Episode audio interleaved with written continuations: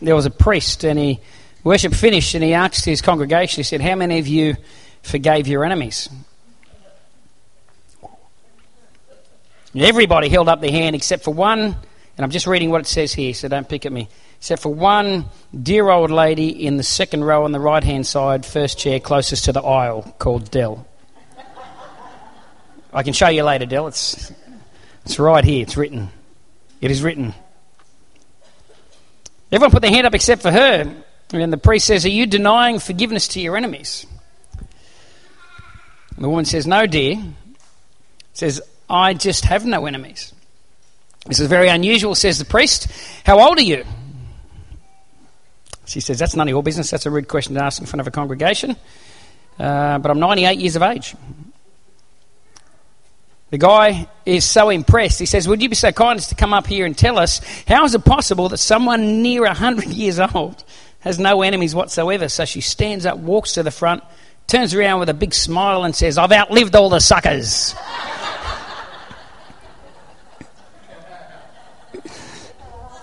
Let's pray. We've been talking the last uh, sort of few months um, out of Psalm 103. I think it is, Bless the Lord, O my soul, and all that's within me, bless his holy name. Bless the Lord, O my soul, and forget not all his benefits. And we've been looking at the benefits. Uh, David goes on, and we don't know why David felt the need to stir himself up and remind himself to remember the benefits of God. Whatever was going on in his life, we don't know. But David felt the need to speak to himself and go, hey, come on, shake yourself up, remember the benefits of God. Remember that you serve a God and that there are benefits. There are things in your life, things available to you, and so on, that are available to you because of your entrance into the kingdom of God, because of your relationship with God. Then he goes on, he lists, he says, forgives all your sins, heals your diseases, redeems your life, he goes through. So we've been looking at some of those benefits. And it's a bit like an airline ticket. You know, you buy a ticket on a plane and it takes you from Brisbane to Paris. And it's not just a ticket to Paris. Included in that ticket is not just the destination, but there are some things on the way. You get on the plane, it's really, really cold. You get them big fluffy slippers. You get to put them on your feet. They weren't yours, but they're a benefit of being on that airline. You get a big blanket that you get to wrap around you. You get a little box in front of you. You press buttons. You can play games, Mario Kart all night, watch whatever movies you want, plug the headphones in, listen to music. It's a benefit.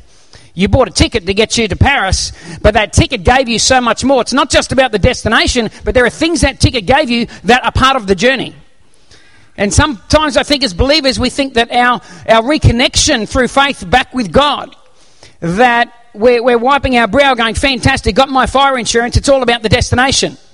I'm not going to go to this ugly place in the Bible that the Bible calls hell. I, am I'm, I'm going to be in heaven and spend eternity with God. That's, and we're just happy with that, but yet there are benefits that come with that ticket as well. There are things that God wants to do in and through us on the journey.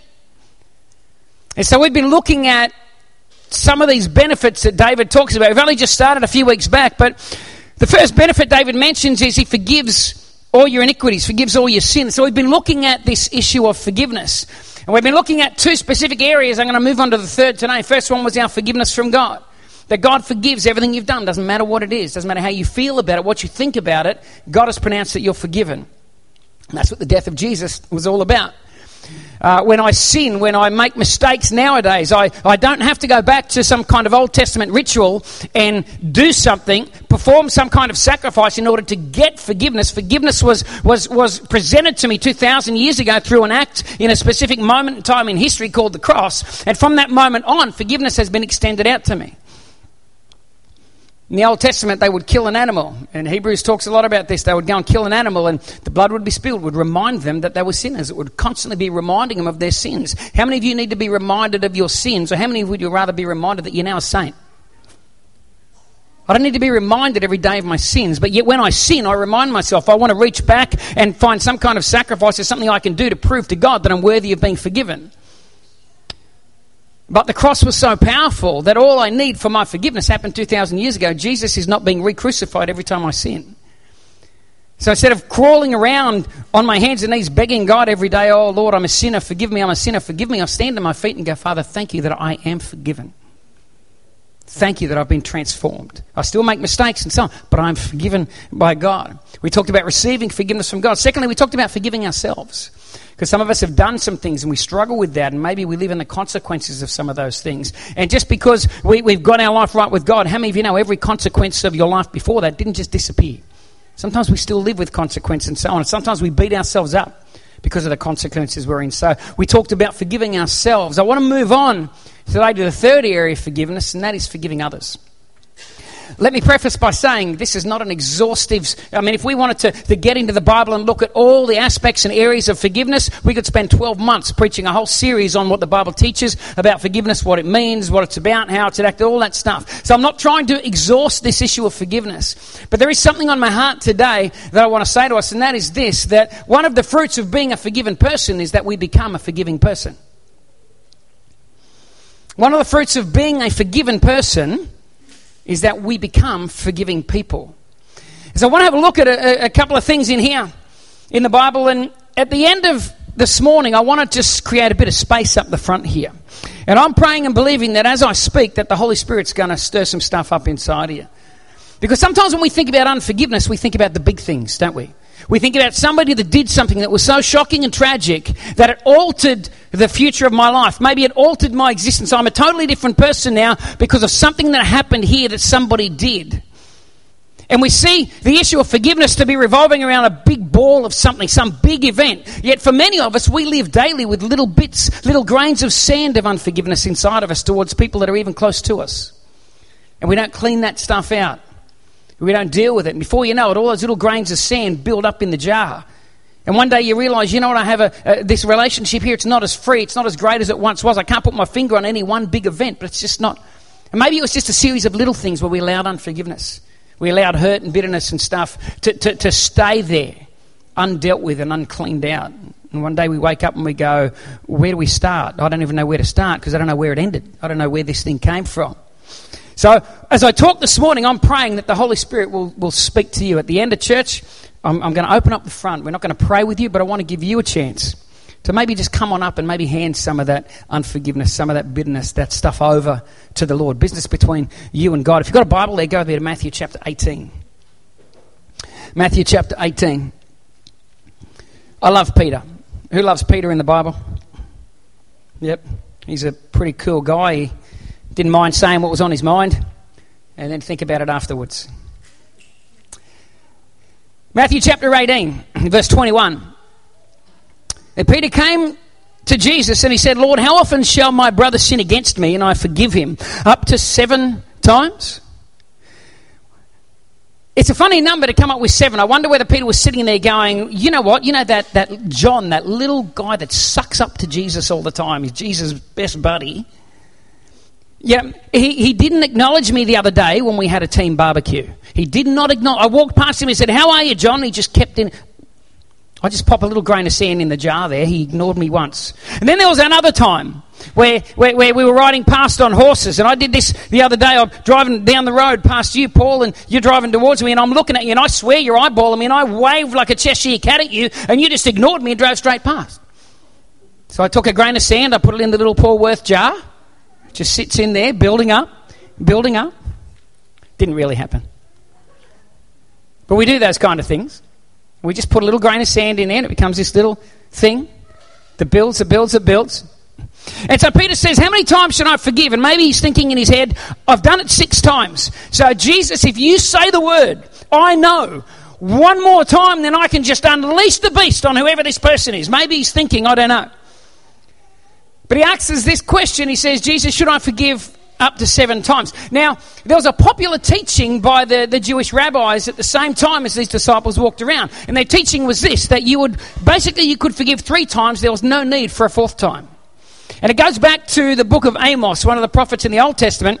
And Amos, in chapter 1, I think it is, pronounces certain judgments on some cities. And he goes, for three transgression, basically summarized it, for three transgressions, you can, there's forgiveness, but not for four. And he goes through this city after city. So the Jewish rabbis in the day used to teach that three, yes, four, no. So Peter's probably thinking, I'm doing a really good job here. I've doubled it plus added one. Jesus, you know what they teach three times and then come down hard. I'm saying seven times. How much better am I? You know? And then Jesus says this to him. He says, I do not say to you up to seven times, but up to 70 times seven. And I can imagine Peter standing there going, pulls out his pocket calculator and starts punching in the numbers, you know? Looking up at Jesus going, Did, did I hear, did you say 70 like a zero at the end? Yeah? No, you, no, no, that's right. That's what I thought you said. I, you know, that's a lot. How many of you know Jesus wasn't speaking in numerical value? So I don't want you to write down now. The actual number of forgiveness is what, 490. Is that right? Seven, seven, seven, is that right? I'm not great at maths. 490. So don't anybody write down in your book, Al said we've only got to forgive 490 times because you probably know people who you've already done 486 on, yeah? There are people in your life and they've used up 486 of those forgivenesses, and now you're excited. Now you're pumped because you feel like God's now giving you permission three more times. You're in their face going, I dare you to offend me. I dare you to offend me. That's one. Do it again. That's, wow, I'm going to unleash the beast on you now. And Jesus said it's okay because it's 491. Gotcha. Woo. That's not what he's saying. That's not what he's saying. And we know that. We're, we're laughing, but we know what Jesus is getting at. He's saying we should have forgiving hearts towards other people. We should have a heart that's default setting is forgiveness, not holding grudges, not bitterness. But we should have a default setting in our heart that lends towards forgiveness of other people. Then Jesus goes on and he shares this story. He says, Therefore, the kingdom of heaven is like a certain king who wanted to settle accounts with a servant. When he had begun to settle accounts, one was brought to him who owed him 10,000 talents. That is a lot of money. If you go back and study what a talent was, that is basically a debt that no human being would be able to repay. That is huge. He says, there was one brought to him who owed 10,000 talents. But as he was not able to pay, if you, if you mark your Bible, that's an important word, he was not able. Not able to pay, his master commanded that he be sold with his wife and children and all that he had, and that payment be made. The servant therefore fell down before him, saying, Master, have patience with me, and I'll pay you all. Have patience with me, and I'll pay you all. Then the master of that servant was moved with what? Compassion. He was moved with compassion. He released him and forgave him the debt. This man had a master. And Jesus is saying that he owed something to the master. He was indebted to the master. In other words, he had taken something from the master. He had taken something from him. And as far as the master was concerned, you owed me that which you have taken from me. You know, when people hurt you, when, when unforgiveness builds inside of us and bitterness and anger, how many of you know that we live life a little bit like that? Things were said to me when I was younger, and those words took something from me. They took something from me. Things were done to me when I was young. And those actions took something from me. And I and understand the master. Because I feel like you owe me a debt. You need to give back to me that which you've taken from me.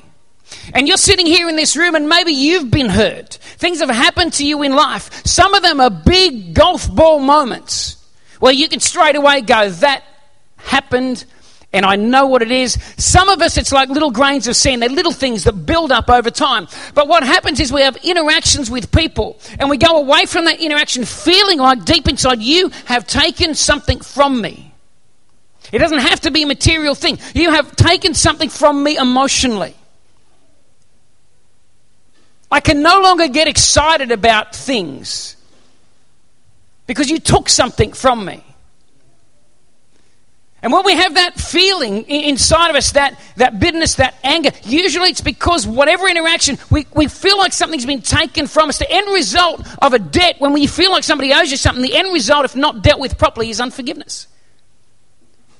We end up with these seeds inside of us, call it whatever you want anger, malice, whatever. We get frustrated, impatient, whatever. But it builds within us this big hive of unforgiveness towards that person because you have taken something from me. You know, I, I look back at my childhood and I feel like there were lots of things taken from me.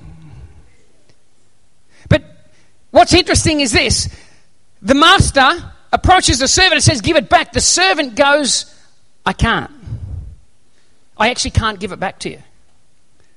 It doesn't say in there that the servant was unwilling to give it back, it says he was unable to give it back. And how many of you know when you've been wronged by people, the way that we think in a perfect world is this you've wronged me. You come to me, you confess that wrong, and you put what you took from me back in me, and then I will release you and we can get on with life. But until you can come and put back in me what you took from me, until you can pay that debt to me, I can't move on. This man was unable, not unwilling, unable. You know what I bet? I'll bet you that most people, most people that have done the wrong things to you and to me, who have hurt me, disappointed me, let me down, the, the people that in my heart I struggle to want to forgive, I'll guarantee you this, and I've learnt this in my own experience. You can disagree, that's okay for me. 99.9% of those people can't give it back. They're unable. You know why? Probably because a lot of them had no idea what they were taking from me in the moment. They actually had no idea what they were taking from me when they said those words. When I was a young boy, my father, and I love my dad. I preface this by saying I love my dad. Um, but when I was a young kid and I, I played football in Sydney, and then we got tr- uh, moved, and I moved out to Mudgee out west New South Wales. Any Mudgerians here? Mud crabs, we call it Mudgee mud crabs. Anyway, I moved out to Mudgee, and I remember wanting to play rugby league, and I was very passionate about my league as a kid, and I wanted to play, but I had to get a birth certificate and a transfer from my club in Sydney to there. And I remember, um, you know, saying, "Can you, could you send away get my birth certificate?" And Dad said, "Yeah, he would." And I kept bugging him every week. We're training, the games are playing, and I still can't get a release to play. And I'm bugging, bugging, bugging. And in the end, he turned around to me and he said, Well, don't worry about it. You were never that good anyway. Now, he didn't mean to hurt me. He didn't mean to, to take self confidence away from me. He didn't mean to embarrass me in front of people that were there. He didn't mean any of that stuff. He was not a mean spirited person. He didn't want that to happen. But in that moment, he took something from me.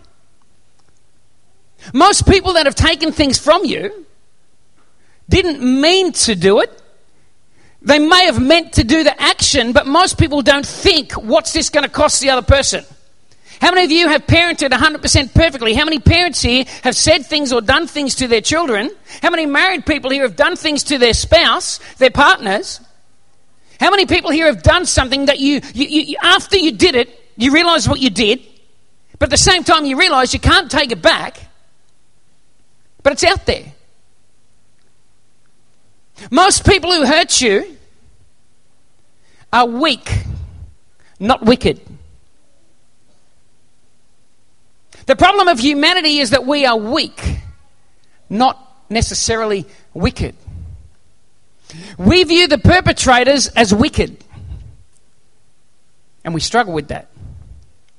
I don't want to let the wicked off. I've got no compassion for the wicked. But most people who've hurt us in life are not wicked, they're weak. Weak people do wicked things. But the problem is not that they're wicked, they're weak. And if we see them as wicked, we struggle to forgive. If we can bring ourselves to a place of compassion as the Master did to see them as weak, we give ourselves the best shot ever at allowing forgiveness to flow and for the jar to be cleaned in our lives. Most people who've hurt you are weak, not wicked. They're weak. They're not wicked. Luke 23, verse 33 to 34. Jesus, being nailed to the cross, he, he makes this statement. He says, And when they had come to the place called Calvary, There they crucified him, and the criminals, one on the right hand and the other on the left. And Jesus said this He said, Father, forgive them, they do not know what they do.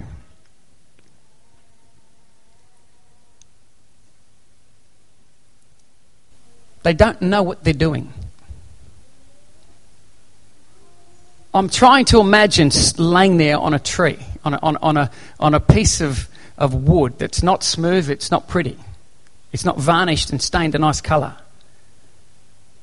And I've got my back rubbing up against that and seeing a man to my left and a man to my right pick up big pieces of iron and drive them through my hands. And then to have the capacity to say to God, forgive them these guys here are just doing their job. They're just doing what comes naturally to them in their position in this world, in their position in life. Jesus had compassion for people. And when we find within ourselves compassion for others, then forgiveness begins to flow freely through us. Forgiven people, the fruit of being a forgiven person is we become forgiving people. Now, I'm not talking today about the person that wronged you. Because here's the reality of life you have 100% control over one thing, and that's you. Wouldn't it be great if all those people that wronged us could come to us, could see that they'd done wrong, could understand the impact of that, knew exactly how much the debt had taken from us, and could come and restore it and say, I'm sorry, wish I never did it, wish I never said it. In a perfect world, wouldn't that be great? Too many people, we sit back and we're waiting for that to happen before we feel like we can release forgiveness. I don't believe that that's what the Bible teaches, that we sit here and we hang on to our bitterness and our unforgiveness towards others until the perpetrator comes and humbles himself before me. You have no control over that person. You are going to be bound in a prison for the rest of your life if you're sitting back thinking your freedom has to happen and be actuated by somebody else. I have to make the choice, and it's a choice. Forgiveness is a choice. I've got to make a choice to release forgiveness. You ever thought about this? God forgave you before you asked Him. You ever thought about that? God chose to forgive you. He chose to forgive you before you asked for it. He didn't wait till humanity said, We need a Savior. Jesus, would you? He chose to forgive us before we asked for it. It's a wild thought. We accepted that invitation, but He made a decision do you think that forgiveness was a feeling in the mind of God? Did God wait till he felt like it? I hate comparing the feelings of the eternal God with the feelings of a human being, but, but for the sake of illustration, can you imagine him sitting there watching Jesus be crucified and feeling like forgiving everybody for that? God chose to forgive humanity. It wasn't a feeling, it was a choice that he made. And forgiveness for us is exactly that it's a choice. It's not a feeling, it's a choice. It's a choice that we need to make. The fruit of being a forgiven person is that we become forgiving people. So, how do we find the compassion to forgive others as we've been forgiven? Well, Jesus shared another story. We didn't share a story, he had an experience in Luke chapter 7 verse 36 to 47. Luke chapter 6, and verse 36 to 47. I'll just read it out to you. Chapter 7, 36. Where are we to 47? Then one of the Pharisees asked Jesus to come and eat with him, and he went to the Pharisee's house and he sat down to eat. And behold, a woman in the city who was a sinner when she knew that Jesus sat at the table in the Pharisee's house, she brought an alabaster flask of fragrant oil. She stood at his feet behind him, weeping. She began to wash his feet with the tears and wipe them with the hair of her head. She kissed his feet and anointed them with the fragrant oil. Now, when the Pharisee who had invited him into dinner saw this, he spoke to himself. He said, This man, if he was a prophet, he would know who and what manner of woman this is who's touching him. She's a sinner. And Jesus answered and said to him, Jesus knew his thoughts. He said, Simon, I've got something I want to say to you. Simon said, Go ahead and say it. He said there was a certain creditor who had two debtors. One owed 500 denarii, the other 50. And when they had nothing with which to repay, he freely forgave them both. Tell me, therefore, which of them will love him more? Simon answered and said, I suppose the one whom he forgave more. And he said to him, you, You've rightly judged. Then he turned to the woman and said to Simon, You see this woman? said, I entered your house. You gave me no water for my feet. She's washed my feet with her hair, with her tears, and wiped them with her hair. You gave me no kiss. But this woman has not ceased to kiss my feet since the time I came in.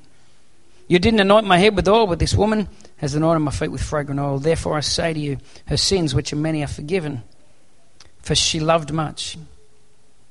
But to whom little is forgiven, the same loves little.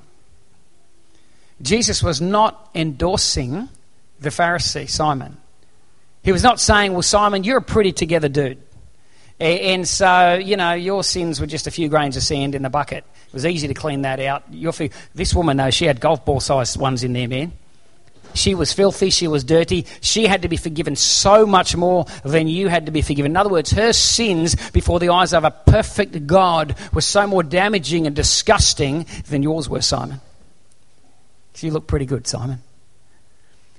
Jesus was not endorsing Simon, what Jesus was saying was this woman has a correct perspective of her own life. Simon, you don't. She knew what it was like to be a forgiven person. She knew what she had done. She knew the damage she had probably caused to other people. She knew what her sin must look like to God. Her own personal sin must have looked like to a perfect and holy God. She knew it. She got it. And because she knew that, because she knew how much she had been forgiven, then the fruit of that was love. The fruit of that from a person who knows how much they've been forgiven. The fruit of that life is we cannot help but forgive others. If we struggle to forgive other people, maybe, just maybe, just maybe, we're yet to have a revelation of what we've been forgiven of. Maybe. When I understand how much compassion I've had from God, the fruit of that is I then have that compassion and I give that compassion to other people because the people who've wronged me, they're not wicked, they're mostly weak. Weak people do wicked things, yes, they do. And the actions and activities of some people are unspeakable. And you can't forget them. And forgiveness, by the way, is not about forgetting. You don't forget some of the stuff that happens to you in life, but you learn to forgive. And the way that you learn to forgive is by getting compassion for those people. The way you get compassion for those people is to understand how much compassion you have received from God. And you take that and you reflect that back to other people. For all have sinned and fallen short of God's glory, every single one of us. Let me tell you something about my life. I used to be a part of a group. I'm going to let you in on a secret. Don't let it leave this room. I used to be a part of a secret group. You ever heard of the Illuminati? In, uh, you ever heard of that group, the Illuminati? I was part of one called the Humanati. Humanati. And I was in this group, and there was a plethora of us from every tribe, nation, and tongue.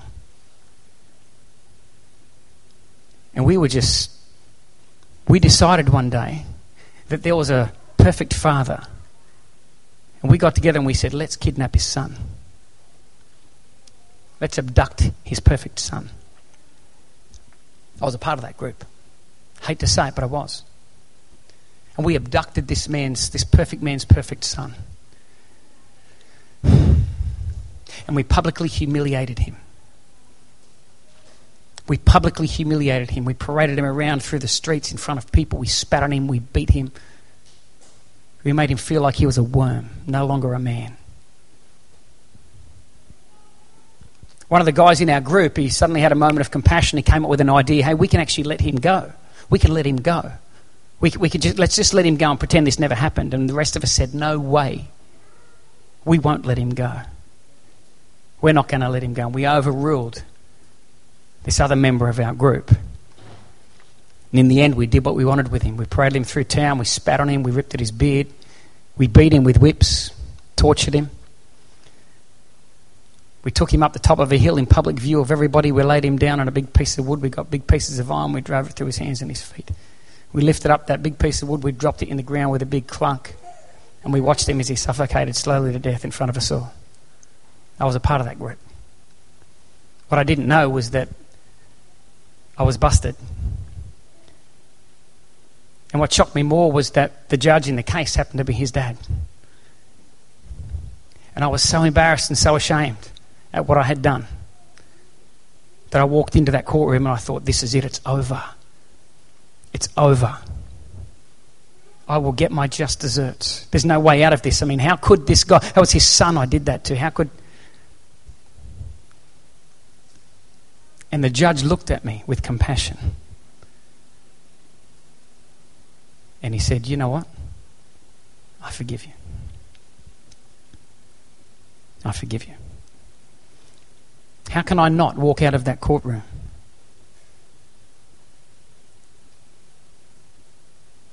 And become a forgiving person? How can I not do that? We all know the story in Matthew 18. What did the guy do? As soon as the master released him, he ran out. He grabbed another guy that owed him a little bit of money. And what did he do? Grabbed him by the throat, the Bible says. He said, Pay up. The guy said the same thing back to him I'm unable. Be patient with me and I'll pay you. He said, No, I won't. And he threw him off to the prison guards and threw him in prison. Well, the master found out about that, and we know the rest of the story. He wasn't very happy about that. Jesus went on and said, We need to forgive our brothers from our heart. Don't be like that servant. Don't be like that servant. When we understand how much we have been forgiven, how can we not be forgiving people? Forgiveness is not easy. I'm not saying that this is easy. I'm not saying that, that, that you just don't have any feelings about it, that you forget the instances. I'm not saying any of that. What I'm saying is this that you have a choice to forgive. And that the person who hurt you is not necessarily wicked. Maybe they were weak. Can you do me a favor? Just stop the recording for one second now. Let's get the music.